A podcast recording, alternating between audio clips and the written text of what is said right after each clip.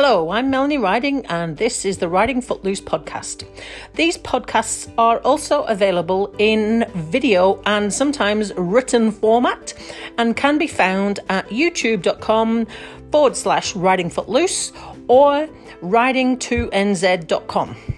Thank you for listening and do give me some feedback. I'm always keen to hear your thoughts.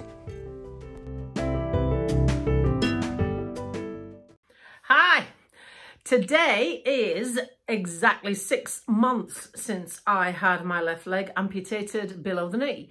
Now, it feels like a million years ago and it also feels like yesterday. Uh, what a whirlwind six months it has been. But it's quite fitting that today it finally happened, the imbecile in the car park incident. But I'll come to that in a minute. First, I wanted to talk to you about the sockets and the legs. Now, you know, my prosthetist is getting, um, is struggling to keep up with me and legs at the moment really only last me three to four weeks. Now, at the moment, I'm on a temporary leg with a plastic socket and I've already bust a liner using it and uh, I bust something else in the ankle uh, as well.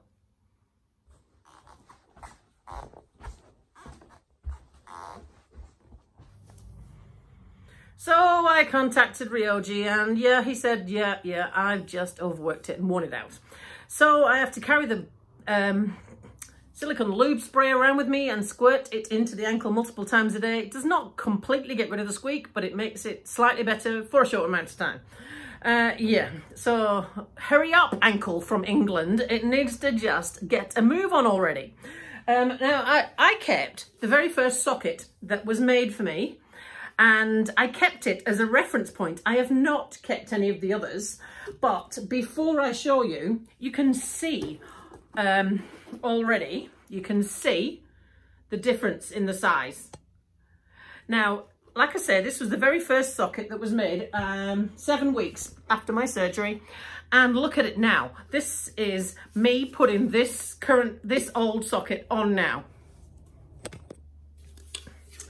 So look, at this. Look at the volume that I've got in here. Look at the size of it. Even the swelling on my knee. You can like, you could almost fit another half a leg in there. And look at, look at the depth of it. It's just like, yeah, I can't, I can't believe it. Even my hand doesn't keep it on anymore.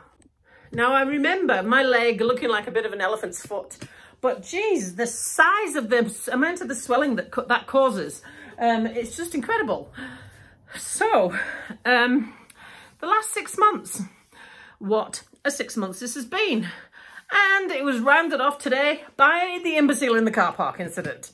Now, I knew this was going to happen. I knew it was always going to happen. And um, I was just waiting for the day and I was ready. And I rocked up at a, car, a coffee shop that is near my work and they have a disabled spot right outside the door. Now I always use it because their car parks are really narrow and I struggle to get out of the out of a car unless the door is really wide and there's really not much space between the spa the parks so I wouldn't be able to get out.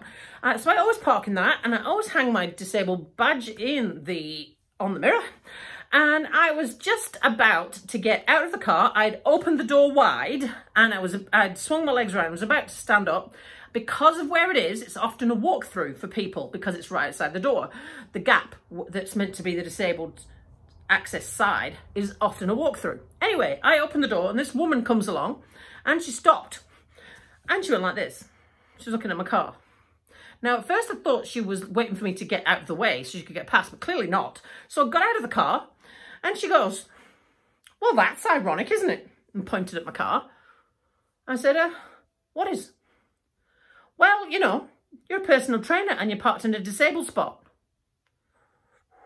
I was ready. I said, oh, really? Well, I've got an artificial leg. Is there a bloody problem with that? And she said, oh, no, no, no, no, no. I just thought it was funny. I said, oh, what part of, the, of it was funny? Is it funny that I'm disabled or is it funny that a personal trainer can be disabled? And she said, oh, oh, you know, maybe it's just my funny sense of humour, you know. And I said, oh, yeah, well, there's a few things you need to read first. Look at this. And I pointed out the sticker on my back window, made her read it, and brought her around to the back of the car, made her read it. And it says, I don't look disabled, you don't look stupid, but there we are.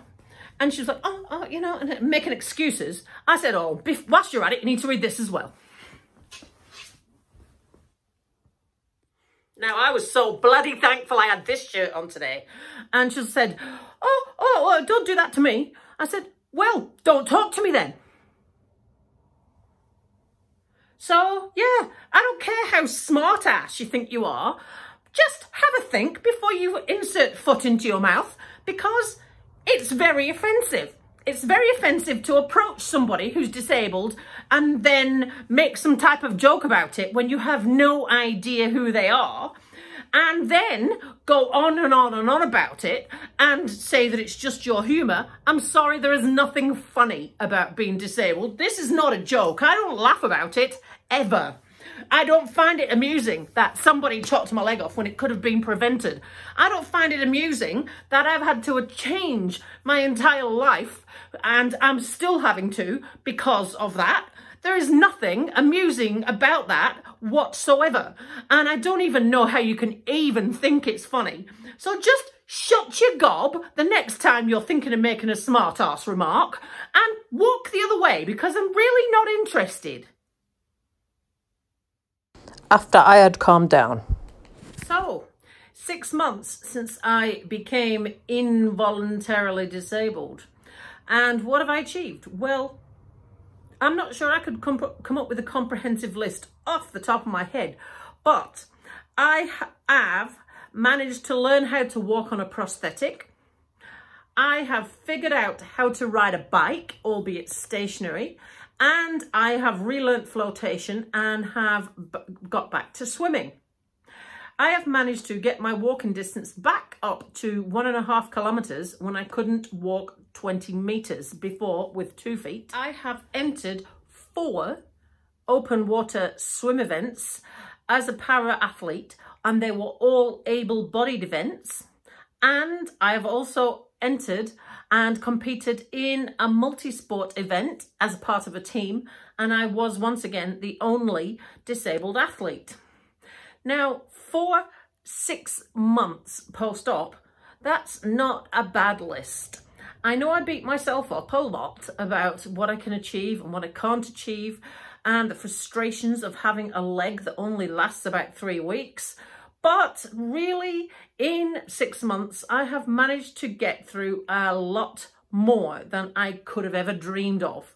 And that is thanks to my determination and all the supportive friends around me and my ever-suffering prosthetist up in, up in Dunedin.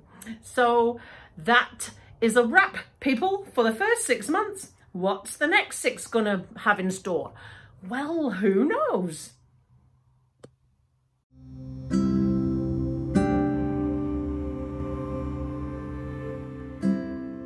Thank you for listening. As always, I'd love to hear your feedback if there's anything you want to add or any questions you want to ask, please do just get in contact. Otherwise, I'll talk to you again soon.